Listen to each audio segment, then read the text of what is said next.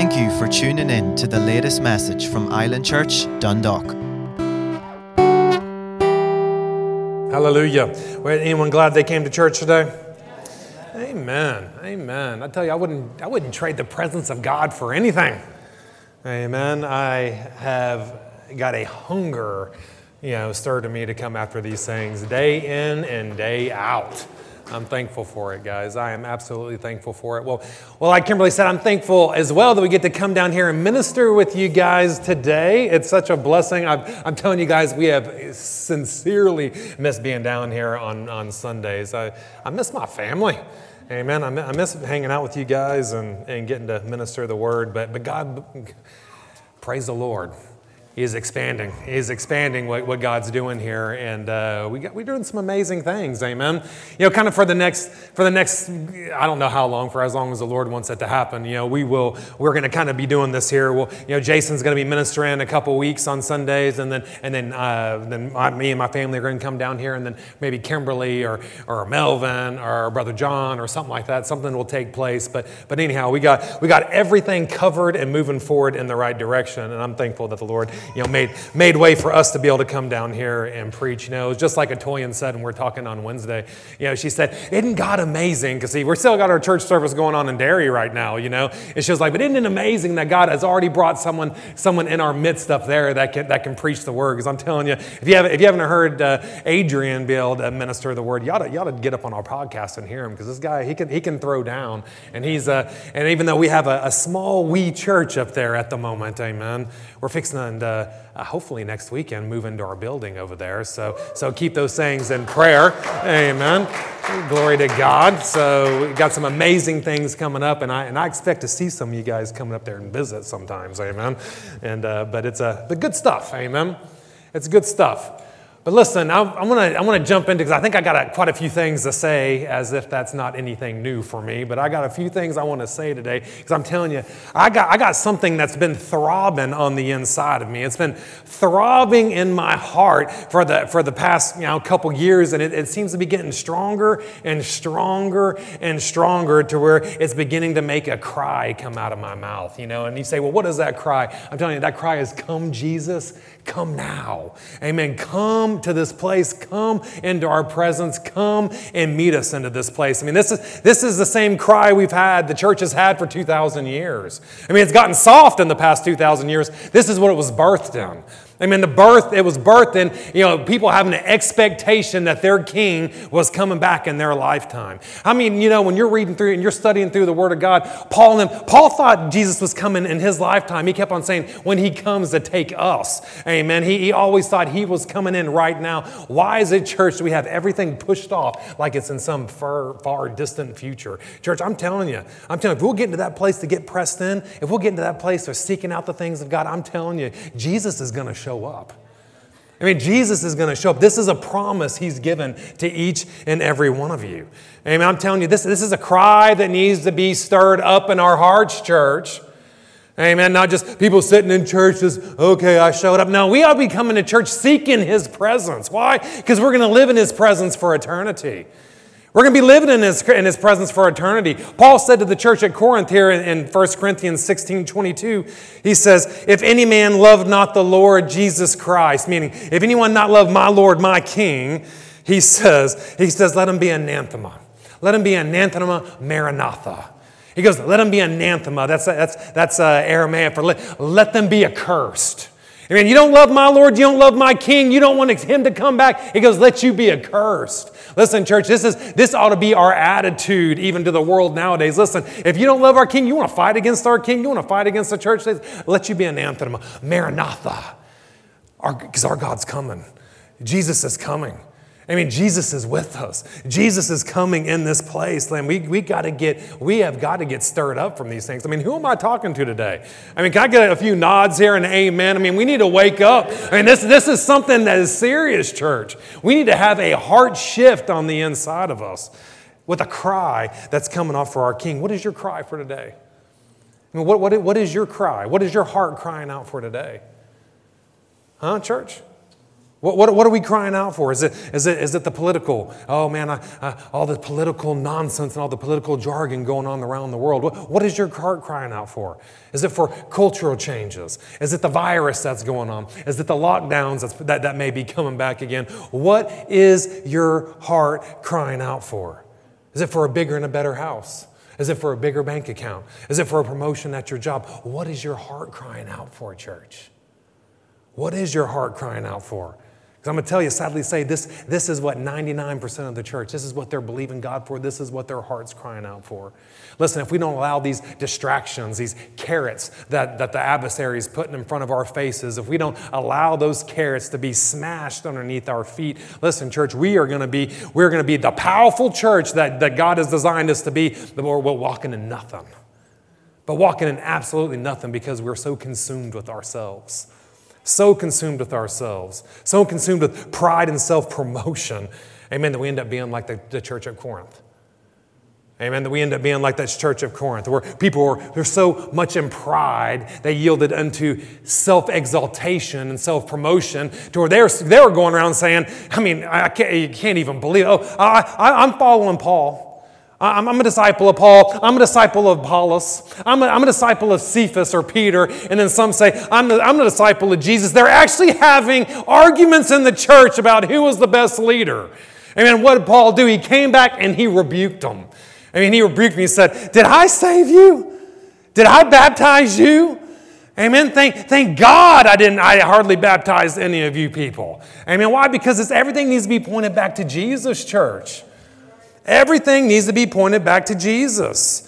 He, re, he was reaffirming unto this church things that, that they need to get corrected. And why? Because, see, this metastasized in them. It metastasized this, this self-pride and this self-promotion of, oh, oh, I know better because I like this guy. I know better because I listen to Brother Hagin. I know, I know better because I listen to this guy. And, and this metastasized into the church to where in Second Corinthians, we see that, that Paul was addressing now super apostles. Let me put quotes on that. Super apostles were, were coming into the church, and what were they doing? They were using this pride that was among the people to what? Draw these people to themselves. And why were they drawing them to themselves? Because they wanted their money. They wanted the things that they could offer. Amen. They wanted the crowd. They wanted the congregation. I'm telling you, church, everything we need to be doing, we need to be pushing to Jesus.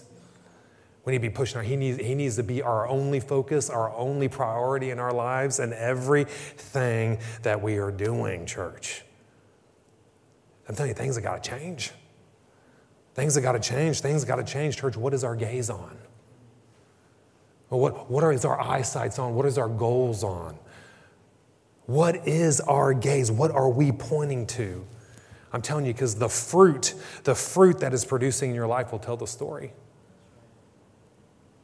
The fruit that is produced in your life, it's going to tell the history of who your lover is in intimacy. Hmm? What's being produced out of your life is going to tell what you truly love.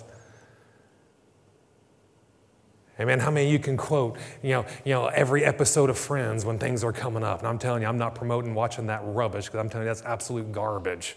I mean, to me, it's a, to me, it's a, it is an absolute problem that the church thinks that stuff like that's good nowadays. I mean, that is insane. I mean, but see, see how many of us can quote, you know, you know, when the episode of Friends come on. Oh, well, okay, okay. Let me let me get to the men here. How many of y'all can? How many of y'all can t- can can quote every stat for Manchester United or Liverpool, amen, or Chelsea or whoever whoever your, your favorite football club is? I mean, how many how many of us can, can can quote every stat of those things? How many of us can tell about every social event that's going on around the world? Amen. Whether you should take a vaccine, whether you shouldn't take it, you know, if the virus is this, what the new virus is, what are the different things coming on? How many of you can quote all these things? How many of us know when Jesus is coming back? I mean, see, this is this ought to be the cry of your heart, church. Not being able to quote all this other rubbish, but how many of you have a sense in your heart that our Lord, our King, our Savior, He's coming back. He's coming back, and I'm telling you, I believe, I believe with the fullness of my heart that He's coming back in our generation. But see, it's going to take a church, it's going to take a people to get a shift on the inside of them. Amen, to get an intimacy boiling up on the inside of them, to get a change in them. Amen, to seek out Him, seek out His kingdom and everything they're doing instead of all this, all these distractions the world is trying to put in our, in our paths. I'm telling you, church, it's time to wake up. What is our gaze upon? You know, I can hear people, oh, Lord, here we go. It's going to be another one of those messages. I think it's going to be another one of those messages. Amen. It's going to be another one of those messages. Amen. Let, let's sit here. I got I got three portions of scripture I want to I want to speak to you today. So let, let's let's let's get with it. Amen. Let's go to Second Peter. Let's Second Peter chapter three, and we're going to go through the first handful of scriptures here. Here in, in chapter three. Verse one, it says, this, uh, this second epistle, beloved, he says, I now write unto you, in both which I, I stir up a pure minds by the way of remembrance, that you may be mindful of the words which were spoken before by the holy prophets, and of the commandments of the apostles of our Lord and Savior. I like this. The, uh, Peter's sitting there talking to the church. He's saying, listen, we need to bring something into our remembrance, church. I mean, we need to stir something in our memory, stir something up on the inside of us by reading the Word of God, by studying what the prophets of old used to say, and then yielding to what the apostles and the prophets of today are saying. I mean, he was saying this two thousand years ago. I say this to you right now. Study what the, the prophets of old were saying. Listen to what the, the apostles were speaking that wrote the New Testament, and listen to what the apostles and the prophets are saying today, because I'm telling you, church, it's crying out, Jesus is coming. Jesus is coming. I mean, how many of y'all know there are twice as many scriptures in the Word about His second coming than the first? I mean, there are twice as many scriptures written about His second coming than there were to His first. You say, you say, why is that? Well, apparently Jesus knew that, that we're going to need a, a foundation, something to go back we apply our faith to. Why? Because time can be an enemy. Amen. Time can be the worst enemy. I'm telling you, if you allow it, Satan will use time to absolutely manipulate everything about you. He will get you out of faith. He will get you out of, out of uh, being encouraged. He'll get you out of everything he can simply by using time. Time's not a bad thing. Time's not a bad thing. We can't allow it to be a weapon against us. Amen. We don't allow time to dictate things for us. We allow the Word of God to dictate things for us, right? Right? I mean, the Lord, the Lord is encouraging us. Listen, listen, church, to get to get back and and, and check out what the what the Word is saying for us. It says here in verse three, it says, knowing that the first, knowing this first, that there shall come in the last days scoffers, walking in their own lusts, and saying, where is the promise of His coming? For since His fathers fell asleep, all things continue as they were from the beginning of creation. It says there are going to be scoffers coming. I mean, there's going to be ridiculers coming. This was talked about two thousand years ago. There's going to be scoffers. There's going to be, there's going to be ridiculers coming saying, listen, guys, you've been talking about His coming for two thousand years. Where is your king? Where is He? Where is the Messiah? I'm telling you, this is that antichrist spirit trying to get into the church, trying to lull us to sleep. I mean, I know there is an antichrist that is on, on this earth right now trying to lull us to sleep. Trying to, trying to lull you to sleep, trying to get you out of the Word of God, trying to get you thinking, oh, all these things are in such a distant future. Why do I need to press in now? Why do I need to put my life as a sacrifice now on the altar? You know, he, you know, he, he may not come back for thousands and thousands of years. I'm telling you, church, I'm telling you, church, he is lulling the church asleep. Amen. And it's time for us to wake up. It's time for us to begin to, to push back on these things. Amen. I mean, there's so many people, I, I'm telling you, I, I can hear it. I, we talk about these things and people are like, oh, man, but, I, but Pastor, I really don't want to miss out on the fullness of life. There's so many things I, I want to do. There's so many things I haven't done yet and I want to do it. And I know Jesus wants me to do it. Amen. I have a lot of things that, that, I, that I need to get done, that need to take place before Jesus comes back. Well, I'm going to tell you, church, anything that usurps Jesus, anything that usurps His presence, anything that usurps intimacy with Him, I'm telling you, it's heresy. It's heresy. It's something we need to push back against with everything we have. We need to have an expectation and a love for Him to come back. Listen, I had this self-indulgent attitude myself. I mean, for years, I'd say this. I'd use this as the excuse. Oh, um, we just need to pray. We just need to pray that Jesus don't don't come back now because because we got we got a lot of things to do. We got a lot of people that need to get saved. You know what that's code word for? Listen, I haven't fulfilled all of my goals, all of my ambitions. I haven't had all the all the salvations checked off, all the healings I want done, all of my business activities done. I don't have all that done yet. Amen. So Jesus, don't come back.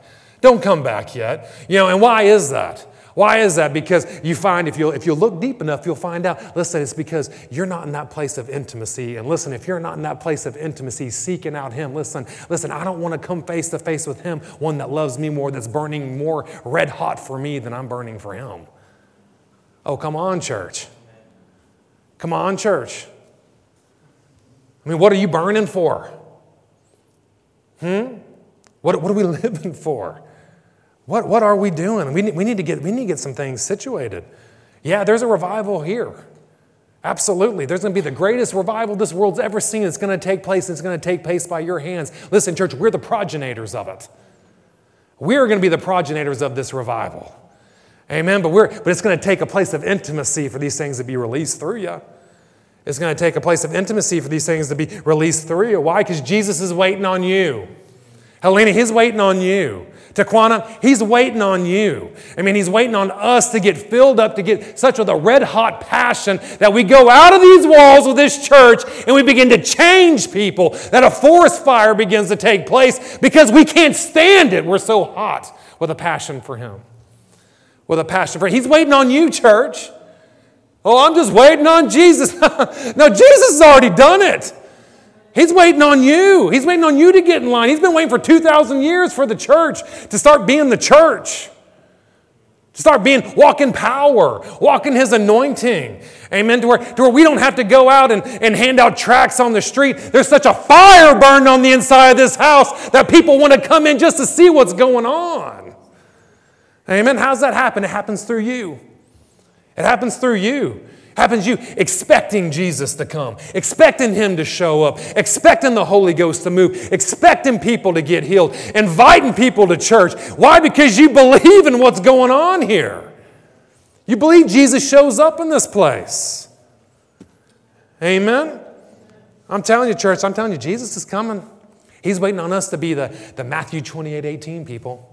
He says, he says, all, all authority in heaven and earth, it's been given unto me. He says, go therefore. Go therefore in my authority. Go therefore in my power and make disciples of all nations, baptizing them in the name of the Father and the Son and the Holy Ghost, teaching them all things I've commanded you. Because, lo, I'm going to be with you for eternity. And to the end of this age, I'm going to leave you. I'm not, I'm not going to I'm not going to leave your side. I'm going to be with you until the end of this age. He goes, and guess what? I'm going to have signs that are going to follow you. If you'll believe me, I'll have signs that follow you. How about you, young men? Would you like to have signs following you? I mean, would you like to be... Like, like Jesus says, we like to cast out devils because in His name, He says, if you believe, if you become one with Him, He says, if you use His name, He says, you can cast out devils. He says, you will speak in new tongues. He says, you will take up serpents if you drink any deadly thing, it shall not harm you. He gives you a promise. He says, if you become one with me, you're going to lay your hands on the sick and people are going to get healed. Why? Because it points them to Him. Because it points them to Him. It points them to Him. This is our commission. Amen. But we got to have expectation. We got to have an expectation for Him to come back. We, I'm telling you, church, I, I, I used to think that was wrong to have an expectation for Jesus to come back, for wanting Him to come back. But I'm telling you, it's so it's so burning on the inside of me. I heard this, I heard this, and it gave me a permission. I mean, it gave me a permission to, to even to even minister this message. Amen. As these things started started stirring up. Amen. And they started stirring up on the inside of me. Listen, let me give you an example. This, this, this, is what, this is what it looks like longing after someone that you love. Amen? So I'm telling you, it's not, it's not a bad thing to, to, to hope and pray, declare, decree, desire. Amen, that we get to be face-to-face with Jesus. Amen? You say, well, what about the salvations that need to take place in this world? Yeah, they're coming. They're coming, but you, but you got to get it so red hot with Him, desiring to be face-to-face with Him. Amen? That, that this is when those salvations will start taking place. Why? Because you're so consumed with Him, it just begins to flow through you. You don't have to try to be a Christian anymore. It's just who you are. Amen? You're just, you're just like Christ. You don't have to say, oh, I'm a Christian, I do this, I do that. No, people say, oh, that's one of them.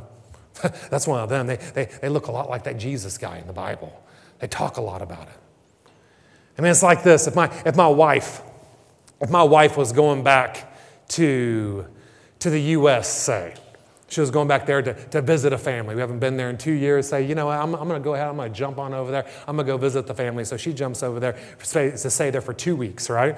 Well, as we know, with lockdowns and, and, and COVID and all this other rubbish that's going on around the world right now, say she gets stopped over there and she can't come back. And it, and it goes on for a year, a two years, three years, five years, ten years, fifteen years, maybe maybe even twenty years. I mean, maybe even twenty years, but we but we commi- we can we continue to communicate, we can continue to talk, we continue to do everything that two people that are intimate with do, amen, from a distance. And what happens? I finally get the call. Ah, Ryan, guess what? Things are opening up. Things are opening up. I'm coming home. I'm coming home. You know what I'm going to do? I'm not going to sit back and go hang out in the pub. I'm not going to sit back and go and go to Jason's house and see what the crack is and see if Nadine's cooking up something good on the stove because that girl can cook. Amen. I'm not, I'm not going to be doing these things. You know what I'm going to be doing? I'm going to be, well, what time, what time are you coming home? What, what, what time is that? Do you have your you have your ticket purchased? What, what, what is that? What is that flight number? Huh? When are you leaving? What day is that? Is it going to be in the morning? Is it going to be in the evening? Amen? Okay, okay, I'll check that out. And I'm telling you, I'm going to know every every spot when she leaves, amen. When she's on the sky, I'm going to be looking, I'm going to be praying, I'm going to be believing God with her. I'm going to know at the time she's going to arrive in the airport here in Dublin, and what am I going to do? I'm not going to be there, you know, right on time, because what happens if there's a little bit of traffic and I miss her? Amen? Or she has to wait on me. What am I going to be doing? I'm going to be there too. Two hours early, pressed in, sitting there with my with my coat on, looking, looking for her to come through that tunnel, right? So I can see her. Why? Because I adore her. Because I adore her. It's not because I, all these other people from America that couldn't come back, and it's like, oh, I, I thank God they have families. I, I know, I understand all that. But see, my gaze is for her. Amen. My, my eyes are for her. Amen. And when I long for her, she's the one I'm consumed with. Amen. And when she has come, and listen, praise God for all the other ones that get to come, but I want that one. I want that one. I'm going to make sure I'm not late for anything when, when it comes to place. Amen. When this comes to pass. At church, I'm telling you, church, we we we got to get something shifted on the inside of you. You say, what are you what are you talking about? Listen, if our if our if our marriage, if a marriage of a man and a woman, if it is a reflection of our relationship with Jesus. Amen. How in the world can I have more passion for my wife than I do for my, my lover, my Savior, my King? How can these things take place? Church, I'm asking you a question. How can these things take place? How can we have a natural, a natural relationship that burns hotter than a relationship for our, than, than our Savior, than our God, the one that we've been made in union with, than Jesus? You say, what are we talking about? Church, I want to build, I want to kindle up a fire today on the inside of you. I want to kindle up a fire on the inside of you to start believing God, to, to start seeking out for the things of God. I want you to have an expectation that He's coming back, church. And I'm telling you, He's desiring to come back. He's desiring to come back for His church. He is desperate for you. He's desperate for you. We need to get desperate for Him. We need to get desperate for Him. We need to stop saying, oh, Jesus, just, just wait a little bit longer. I need a few things I need to get done here. And we need to start saying, oh, come, come, my lover. Come, I'm desperate for you. I need you. Come here, set up your throne here in Jerusalem. Come, come. We need you. We're desperate for you. Hallelujah. I'm telling you, church, this is the cry. Listen, see, if you don't have this cry, I can understand it. I didn't have it for, I didn't have it for many years in my life. I didn't have it for many years in my ministry life. Amen. I'm telling you, this is going to be the cry for the church. Amen. It's not just going to be one person up here in the pulpit, you know, preaching on these things. The church is going to be crying out for Him to come back. And you know what He's going to do? He's going to come back. He's going to come back, and He's going to come back in the fullness and come back in power. Let me let me jump back here into the Scripture. What verse was I in here? Let's go. Let's go here with. Uh, Uh, verse four, it says, and saying, where uh, where is the promise of His coming? Since the days of the fa- fathers fell asleep, all things continue as they were from the beginning of creation. How many of y'all have heard that?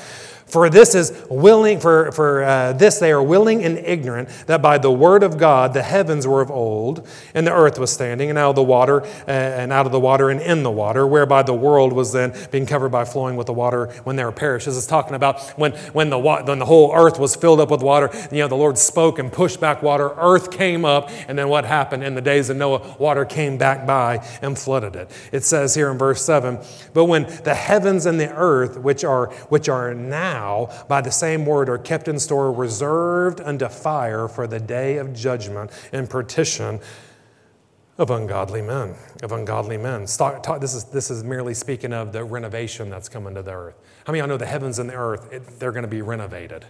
Amen. They're going to be renovated. It says by a fire here, they're going to be renovated, in which all darkness, anything that is not holy, is going to be removed. Amen. And His glory is going to fill this earth. Church, I'm telling you, His glory is going to fill this earth. Some of these things we get a little taste of now, it's nothing. His glory is going to fill this earth. Church, you're not going to need a sun. You're not going to need the stars. You're not going to need the moon. Why? Because His glory is going to be the, all the light you need. I'm telling you, church, we need to start getting excited for the things of God. Woo! Uh, hallelujah. Here in verse eight here. Here in verse eight it says, but beloved, be not ignorant for this one thing, that one day with the Lord is as a thousand years, and a thousand years is as one day. He's saying, don't be ignorant. Don't walk without knowledge of these things. Amen. That, that one day with the Lord is like a thousand years, and a thousand years is a day. Don't be ignorant, church, that God is not subject to our time frame. Don't be ignorant that God is not subject to doing things when we think He should be doing things. Amen. He's not, he's not subject to you getting every need met in your life before He decides to come down unto this earth. He is not subject unto time. Time is subject to Him. The time of the ages are subject to Him. He's the one that speaks these things into existence, and they come into pass. Amen. They yield to Him. Time yields unto Him. In verse nine, it says, the Lord is not slack concerning His promise, as some men count slackness, but is long-suffering to usward, not willing that any should perish, but that all should come into repentance. That all, everyone say all. This is the heart of God. That all come into repentance.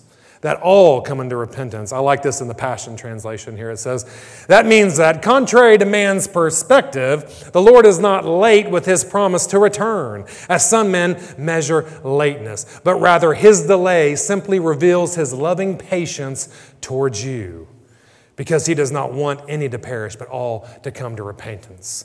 He says His loving patience is towards who? To you. See, most people say, oh, He's patient towards the world, waiting for them to get saved. That's not, that's not what the Word says. He says, it's patient towards you. Who's this, who's this letter written to? It's written to the church. He's saying, His patience, He is long patient to you.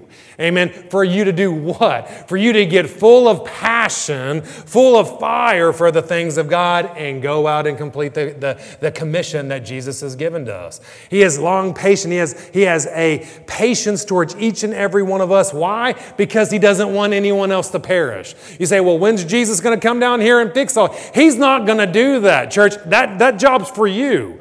Amen. He put salvation out for all of the world, but He's given us something crazy. It says it's foolishness, foolishness, that we get to preach the Word of God and it brings people into salvation. You get to live your life and it gets to bring people into salvation. Church, these things are mad. These things are crazy. But this is how God has desired to do things. Amen. Why? Because He wants to work with you. He wants to work with you. He's not. He won't, he's already done everything He's going to do. He wants to work through you, amen, to change this world around us, amen. I'm telling you, church, He's waiting for us to burn. He's waiting for us to burn with an uncontrollable passion. Amen. To what happens that, that our dreams,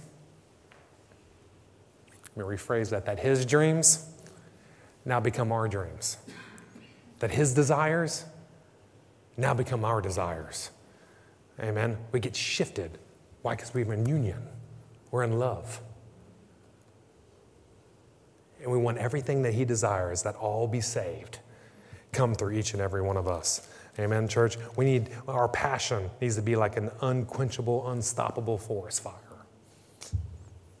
Lighting people on fire everywhere we go. In verse ten, It says, but that day of the Lord will not, will not come as a thief in the night, in which the heavens shall pass away with a great noise, and the elements shall melt with a fervent heat, and the earth and all the works that are therein shall be burned up. It says, I mean, this is where people say, oh, well, we don't really need to worry about getting pressed into the things of God. Man, he's going to come, is going to be like a thief. No one's going to know it. So I can just kind of continue on and do the things we're doing. I don't know why preachers want to talk about him coming back, because listen, you can't know it. He's going to come like a thief in the night. And I'm telling you, church, you're misreading the scriptures.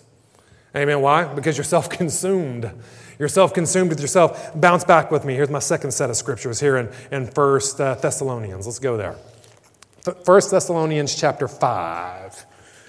It says, but of the times and the seasons, brethren, verse one. It says, but of the times of the season, brethren, he goes, you have no need that I write unto you. Amen. You have no need that I write unto you. Listen, he was just talking about the rapture of the church. Amen. Well, let's go ahead and go back there. Let's bounce on back up to, to verse seventeen there in chapter four. It says, it says, then which you that are alive shall remain and be caught up together into them in the clouds, and shall be shall meet the Lord in the air, so that so that we shall ever be with the Lord. Listen, what is this talking about? Amen. He's saying we're going to meet him in the air just to come right back down. I mean, listen, listen, listen. This is this is talking about the rapture of the church, where, where we, at the beginning of the tribulation, get brought up into the heavens with Jesus himself. Why? As all of all of the seven years of tribulation that take place, it goes into old covenant time, and then what do we do? Then we're coming back with Jesus on on, on horses. So I hope all you people can ride in here, you know, because otherwise it's just going to be Leah, you know, that's going to be going down. Amen. We'll be dragged behind her. Amen. But I'm telling you, we're all coming out of, out of heaven with him. Amen. But it says you got to be caught up. Amen. You got to be caught up. Now I can hear all the naysayers out there saying, well, pastor, there's not even a word in the Bible that says rapture. Why do y'all keep preaching these things? Well, listen, church, you need to stop listening to YouTube trying to trying to figure out what your doctrine is and start getting to the Word of God to get your doctrine. Amen. There, there isn't the word rapture in the Bible. Absolutely not there is. But there isn't the word, there isn't the word harpazo either in the Bible. See, this is what the word, uh, the Greek word for caught up is harpazo. I mean, it means to be to be caught up. Up. It means to be seized. It means to be taken. It's, it's from the Greek word harpazo. Now, where does the Greek word, uh, where do we get the word rapture? It comes from the Latin word, which was translated from harpazo, and it means rapturo. Amen. Uh, the, the Bible was translated into Latin before it was translated into English. Amen. This is where we get the word rapture, church. It's, it's not something that a word that people made up. No, we took it from another language. Amen. Just like the whole Bible was taken from another language. Amen. So get off of YouTube. Let's get in the Word of God and start studying the things of God. Amen. It says that we are going to be raptured. He says, listen, he says, but there is no, I don't have to tell you about these times and seasons, brethren. You have no need that I write to you about these things. He goes, I already just explained to you the rapture. I already, you know what the end times are going to look like. We've been teaching on these things. Listen, listen, the church was well taught back in the days of Paul. They were well taught. He didn't even stay in the church preaching every week like, I, like we do nowadays. I mean, he was bouncing around going all over the place. I mean, what happened? He trained up, he trained up amazing preachers. What did they do? They were teaching the same exact thing that he was. Why? It was the Word. Amen? And, and what happened? He says, wherefore, comfort one another with these things. Hmm? The things we're talking about, it ought to comfort you. You say, well, this don't really sound like a comforting message to me. Well, I'm telling you, maybe, maybe we ought to shift something on the inside of us. And listen, when we get a desire for him, listen, you'll get comforted by these things. You'll get comforted. You won't be in fear when Jesus comes back here. You'll be comforted. You'll be, you won't be in fear that maybe there's a rapture, maybe there's not a rapture. Listen, I can care less. Listen, if, if I'm wrong on the rapture, which I'm telling you I'm not, but if I am wrong, it doesn't matter to me. Why? Because I'm still going to be walking the power and the authority and all the goodness of God that's in the Word. Amen. The Word is our, is our, our foundation in all things. It's our foundation. We should be comforted by the end times. Why? Because when all hell breaks loose, listen, it's not coming against you. Amen. It's not going to stop you. Amen. What do we mean he's saying? Ah, anathema, Maranatha. If you won't follow my king, you're going to be accursed. Amen. But come Jesus anyway. Come Jesus. Jesus is at hand. Amen. Come, come to this place for each and every one of us. Amen. Ah, hallelujah. By the time the seasons, brethren, you shall have no need that I write unto you. He says, for you yourselves know perfectly that the day of the Lord comes as a thief in the night. For when they shall say, peace and safety and sudden destruction come upon you, he goes, and travail upon a woman with a child. Let me read this out of the Amplified on that verse three. It sounds really good there. It says, when people are saying all is well and secure, and there is a peace and safety, then in a moment, unforeseen destructions, ruin and death will come upon them as suddenly as labor pains come upon a woman with a child. And they shall be no means escape, for there will be no escape. He goes, but you, brethren, are not in darkness, that that day shall overtake you as a thief. You are all the children of light, and the children uh, the children of the day, and not children of the night, nor of darkness. Therefore, let us sleep. Let us not sleep as others do, but let us watch and be sober. He says, let us let us be watchful. He goes, don't let us don't, don't lull yourself to sleep. We need to be watchful. We need to be sober. What do we need to be watchful for at church? We need to be diligent, watching for the kingdom of God to come into this place. Watching for the kingdom of God to be released, and watching for the King to be coming. Studying out these things, praying out these things, seeking out what God has for us. Amen. We need to be living our lives as a ministry like Jesus isn't coming back for thousands of years. Amen. You say, what do I mean by that? We need to be living like he's not coming back for a thousand years, training up our children, birthing churches, planting new churches, trying to get people saved, doing everything we need to do. But I'm telling you, we need to have the expectation that he's coming. We need to have a heart's cry on the inside of us that he's coming. But we don't need to be living like sitting back doing nothing. No, we need to live like he's never going to come back. Amen. But we have to have our desire on the inside of us that he is. Does that make sense to you? Yeah. Amen. We got to get to the. We got to get to these places. We need to get. We need to be watchful. We need to be sober. Church, we need to stop. Be. Uh, hmm. We need to stop getting intoxicated with the things of this world. Oh, come on, church. You know, get get off of Facebook. Amen. Get off of the news feeds that's telling you all hell's breaking loose around you, that you're going to die from Omicron or whatever the, the new stinking virus is. I mean, get off of it. Who cares about these things? Why? It's not subject to you. Amen. The healer lives on the inside of you. We're the ones healing the sick, not worrying about getting sick. Amen. Does that mean you're not going to have a temptation? No, you may have a temptation coming against you. But I'm telling you, you got the Word and you got the Holy Spirit. That's all you need, church. That's all you need. We need to, we need to get focused, quit being intoxicated with all the rubbish that's out there right now, and get intoxicated with Him. Get intoxicated with Him. Get, get have, have a sip too much of Him. Amen. Get a little drunk in the Holy Ghost. Amen. Get to that place where you can't get up off the floor because you're so intoxicated with His presence. Amen. This is why we need to be sober. We need to be sober. We need to be watchful. Hallelujah. We need to be sober. We need to be watchful. Jump back there to verse four. It says, but brethren, you're not in darkness, that that day should overtake you as a thief. Oh, I thought it just said that, that he's coming like a thief. He's not coming like a thief to the church. Hmm? Jesus isn't going to come like a thief to the church. He will to those who are in darkness, but he's not coming like a thief into the church. No, the other word says we shall not know the day nor the hour when he's come. But I'm telling you, church, you're going to know the season. You're going to know the season. You're going to have, you're going to have a thumping on the inside of you, knowing when our Lord, when our King is coming back. Why? Because he has an expectation. Listen, church, I'm convinced, Lord, that, the, that only these things are going to be revealed into the intimate. See, it's not that Jesus, not that your spirit won't be crying out, but listen, if you've got a calloused heart, you've got a calloused spirit, listen, you're not going to be able to hear it. You're not going to be able to hear it. I mean, this is, this is what I'm telling you. We need, we need to get to that place of intimacy, get, get to that place where we're hearing. Because I'm telling you, there is a thumping going on right now. I'm telling you, the King is crying out for his church. He's crying out for us to get, get sealed, get serious, get real, amen, to do the things that he's calling us to do, because he's coming. He's desiring to come. He's desiring to put, to put his foot back down here on this earth. Amen. He's desiring to call his church out of here. He's desiring to renovate this world. He's desiring to do it. Why? Because he wants to spend eternity with you. He wants to be face-to-face with you. He wants to be mouth-to-mouth with you. He wants you to be able to feel his breath when he's speaking to you, when he's praying over you, when he's loving on you. Mm, what's your desire, church? What is our desire? See, this goes back to my example. This goes back to my example of, of like when my wife's coming back. Listen, listen, when she may be overseas, we may we may be in union, but with a distant communion. Amen. But I'm telling you, I will know exactly everything about her. Why? Because we're still going to be talking daily. We're still going to be FaceTiming, Zooming, amen, praying with one another, standing, standing, you know, standing in, in faith for the things of God to come to come for us, for her to come back to me. Amen. There, there's no way I'm going to miss those things. Why? Because we're going to be in communion, union.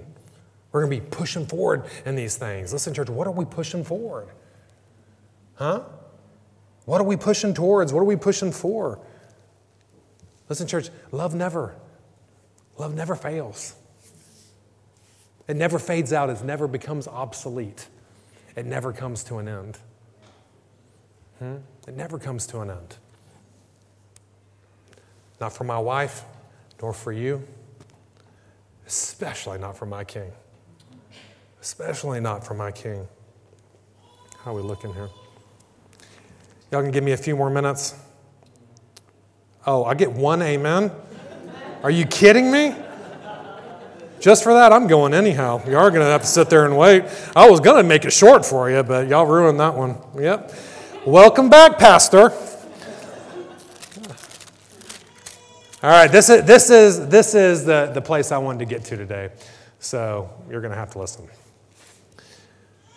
I'm gonna go to I'm gonna go to, to Matthew chapter twenty-five. Now this comes right back off of twenty-four, where Jesus starts talking about the end times and and you know when he's coming back and he starts laying out a list of things, but but I want to bypass that. For, you know, especially for the sake of time here, and I want to I want to jump off I want to jump off in here in verse one. Now, listen, as we as we become students of the Word of God, church, I want to encourage you when you're studying the Word of God. Listen, read the Word of God at face value. You say, what do I mean by that? When you read the Word of God, allow allow it to teach you. Amen. You don't need to teach the Word. You say, what do I mean by that? Don't don't allow your thoughts and your desires, your doctrines, to interpret the Word of God. Allow the Word of God by the Holy Spirit to, to create and make, make you a doctrine. Amen. The Word is our doctrine. We don't force the Word into our doctrine. Amen. We allow it to speak for itself at face value. Listen, listen. Oh, the Bible's full of symbolism. When it's full of symbolism, listen, church, it tells you what it is. You know, I mean, it, it, the Bible was meant for, for everyday people like you and us. You don't have to be, you don't have to be some super spiritual, you know, with eight P H Ds to be able to read the Word of God. No, all you got to do is be able to read or listen. Amen. You can understand everything that's come, but listen, you can't be a natural man. You're going to have to be, you hear it by the Spirit. You're going to have to hear it. It's a spiritual book written to spiritual people. So listen here in verse, in uh, chapter twenty-five, verse one, it says, "Then shall the kingdom of heaven be likened unto ten virgins, which took their lamps and went forth to meet the bridegroom." To meet the bridegroom. Now listen. This kingdom of heaven is talking to your lesson. This always confused me, you know, for many for many years. Why does why does Matthew say kingdom of heaven, and why does you know Mark, Luke, and John? Why do they talk about the kingdom of God? What's the difference? Are they the same thing, or are they not? Well, listen, church, we got to understand who the audience is that, that he's speaking to. You know, Matthew primarily wrote the gospel to minister unto the Jews, amen. And the Jews at this time, they would not speak, uh, they wouldn't say the name of God, they wouldn't say Yahweh, they wouldn't they wouldn't write out His name. Why? Because because they were in an attitude of respect towards the things of God. So listen, even, even in here, he doesn't say the kingdom of God, he says the kingdom of heaven, but it's speaking about the same place, amen? So he says, he says that they, well, where, okay, I'll say that. Where, where is the kingdom of heaven? Where is the kingdom of God? I mean, it's any place the king resides, right? It's any place the king resides. So where is that? That's in heaven, amen, and that's also in here. Amen. This, this is where the kingdom's been placed. It's been placed on the inside of you. It's also in heaven. Amen. But that place is coming down here. We need to quit being so heavenly-minded people. Amen. The church, I don't know when the church made this shift and everything's about heaven. I can't wait to get to heaven. Listen, how many of y'all know everything's going to end up here? Amen. This, this is where the king is going to set up his throne. This is where the Father is going to come down on his throne. He's coming down to this place after it's been renovated. This, listen, everything's coming back to the earth. Quit, quit, quit thinking everything is about heaven, and we need to get everything prepared here.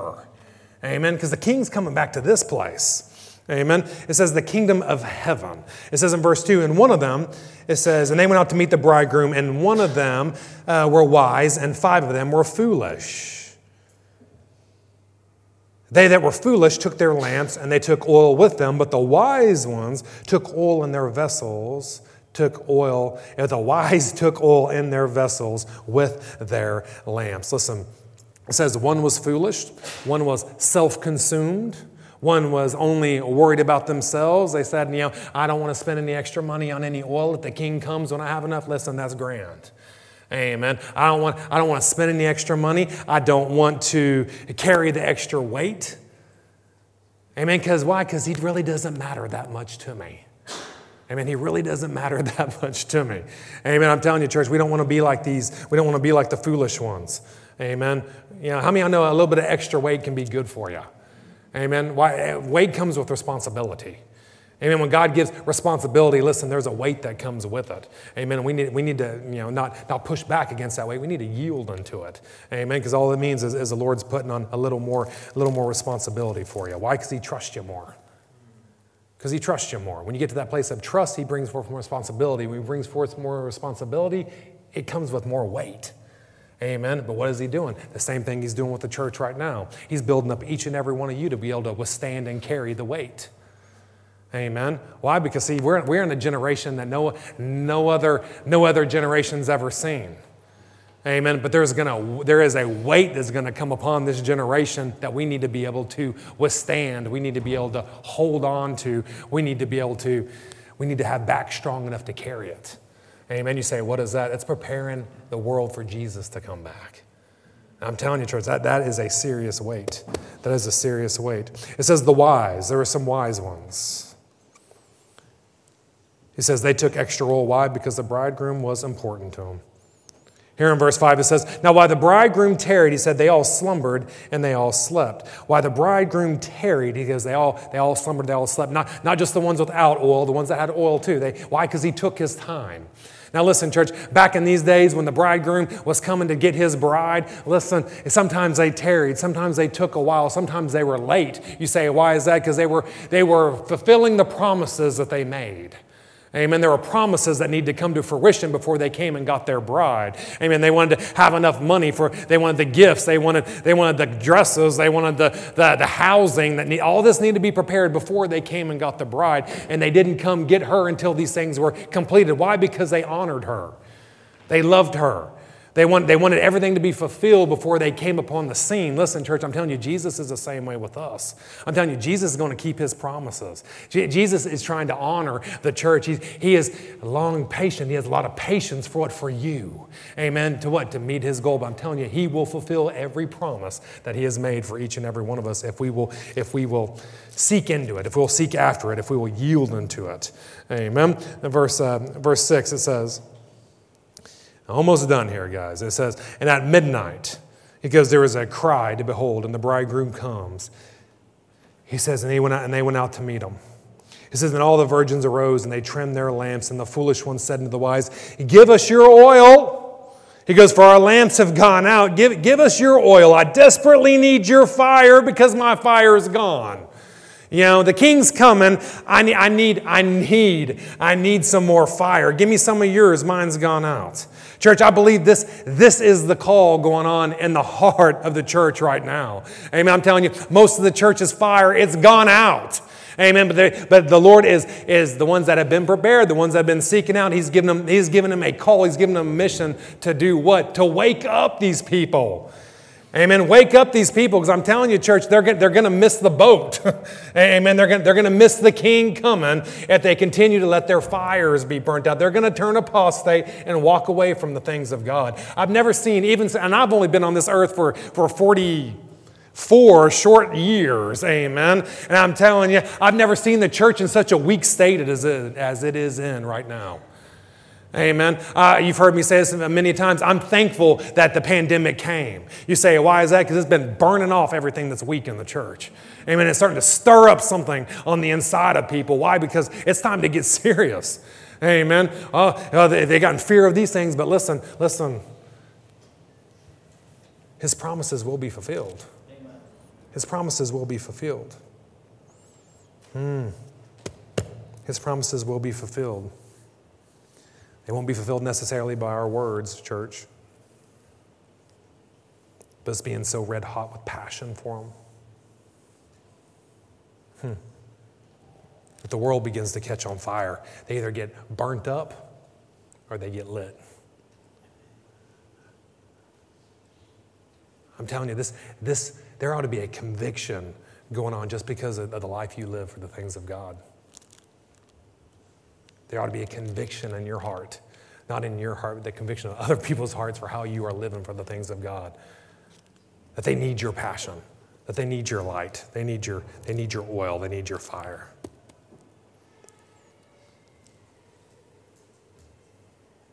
Hmm.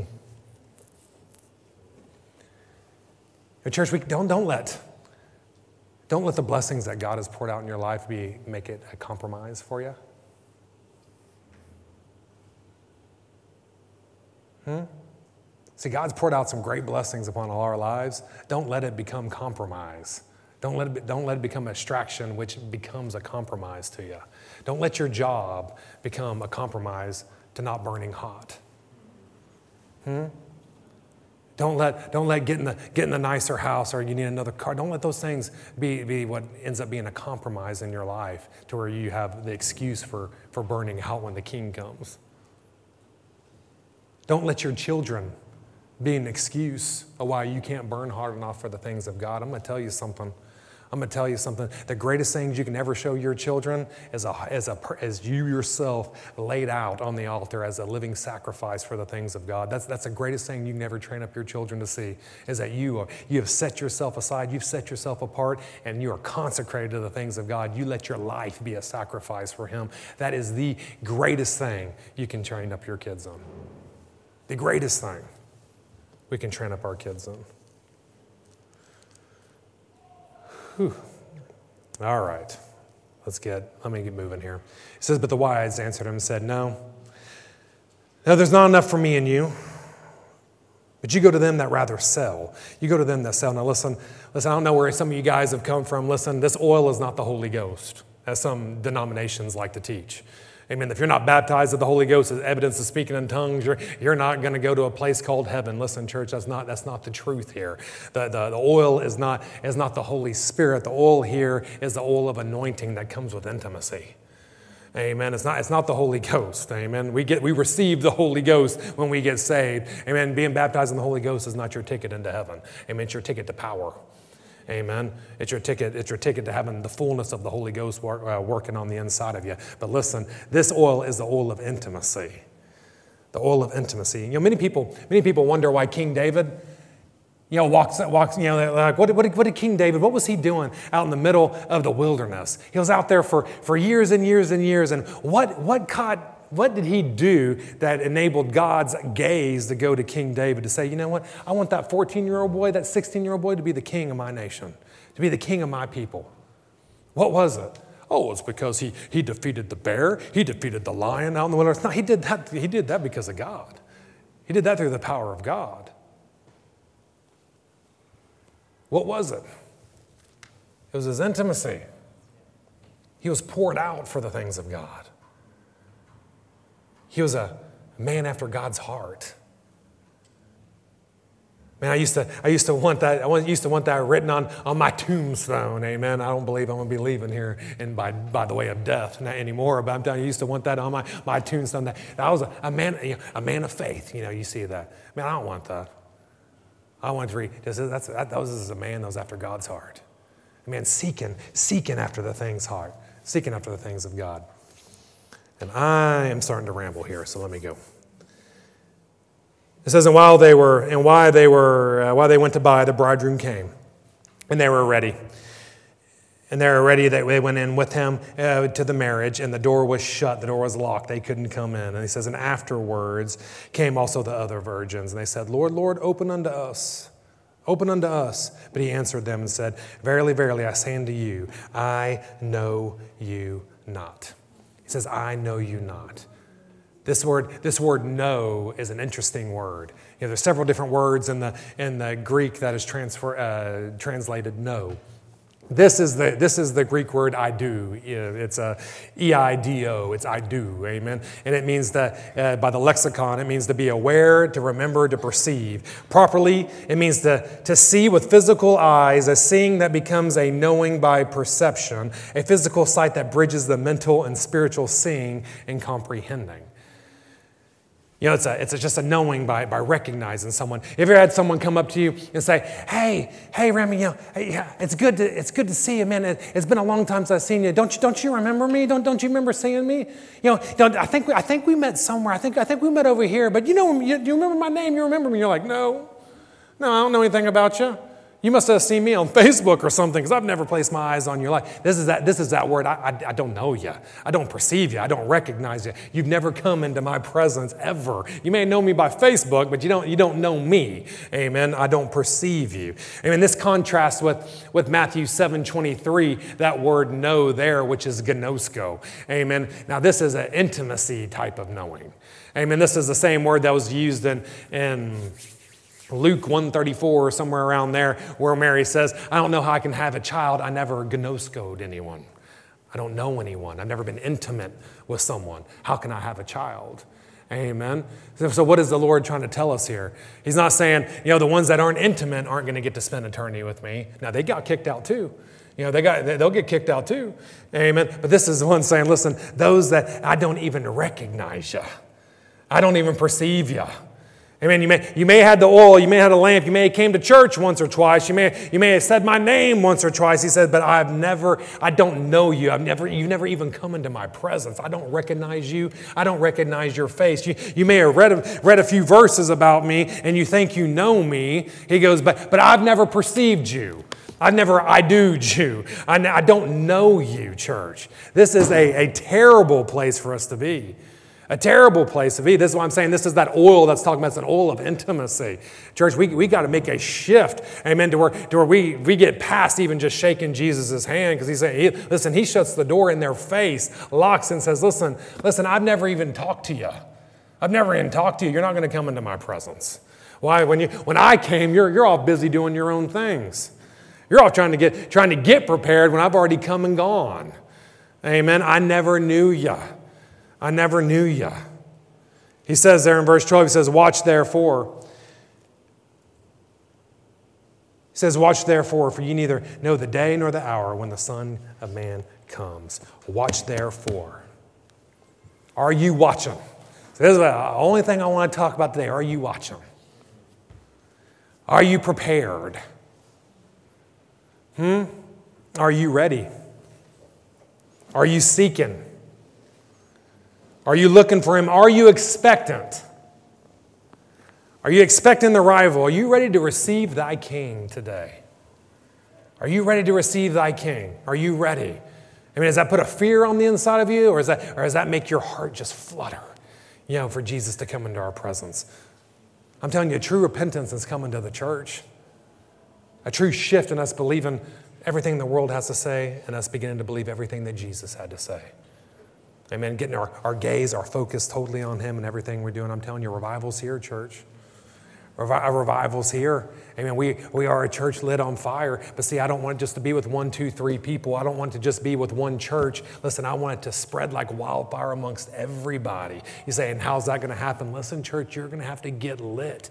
We're going to have to step over. You know, we're praying over someone. Listen, you can get into the things of God, but listen, just don't get into the things of God. Get deeper into the things of God. You know, when you get to that place, you think, oh, I'm good here. Take one more step. When you when you think you're good there, take one more step. When you think you've prayed enough, pray a little bit more. When you think you've studied a little bit more, study a little bit more. When you when you think you, you've sought him out enough, listen, seek him out just a little bit more.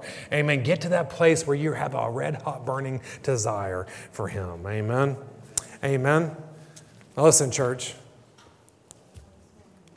Let's let's let's bow our heads and close close our eyes here just for one second. Because I want to ask you. Because listen, I know there's a lot of people in here that are offended. I know there's people that are hurt. I know there's people that, that have, have been sitting on the perimeter for years, looking on the inside, looking on the inside of the church, saying, I don't know if I really want that, but but it's good. I, but I'm, I'm just happy right here where I'm at. But listen, church, I'm telling you, God is calling us to step out of those things and get pressed in. Now, I'm not now I'm not going to tell you, have you lift up your hand. I'm not going to tell you to come up here front. I'm not going to do an altar call today. I've probably taken up too much of your time. But what I do want to do, I want to pray for you. And I want you to close your eyes. I want you to seek out the things of God. See where you actually are. Where is your gaze? Where is your heart? What are you seeking after for today? Because I'm telling you, if it's not Him, listen, church, we need, we need to shift something on the inside of us. We need to allow God to change something. Amen. We need to we need to allow this prayer to rattle something on the inside of us, to ignite something on the inside of us. I'm telling you, church, there is a day where you're going to come face to face with your living God, the one that saved you, the one that redeemed you, the one that empowered you, the one that filled you up with the Holy Ghost. I'm telling you, church, what, what are we going to say when we come face to face? I can only imagine, I think, as the song says. So I just want to pray for you. Father, I thank you.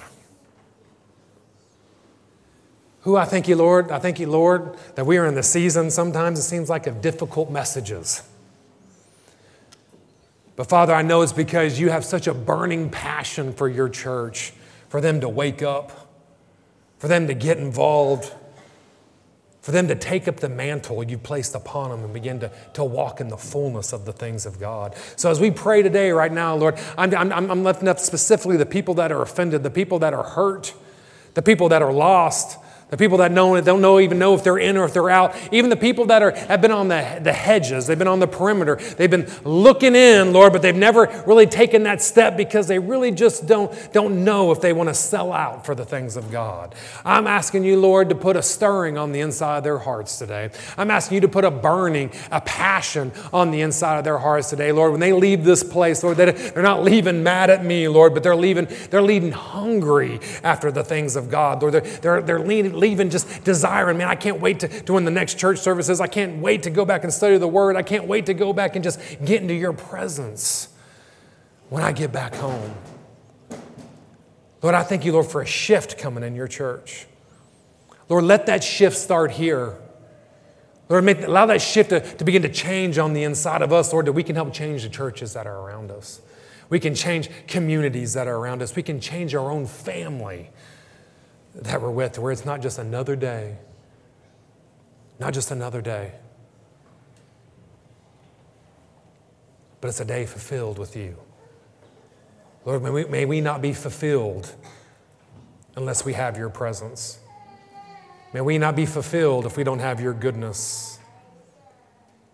May we be not fulfilled if you're not operating through us. So we thank you for it, Lord. Lord, burn us, correct us, train us up. Hmm.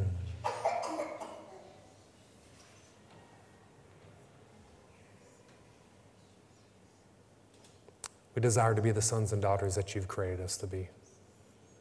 So we thank you for it, Father. We praise you for it. And Father, as is a tradition of this church, Lord, we, we stand on Psalms ninety-one. Where we say that there shall no evil befall us.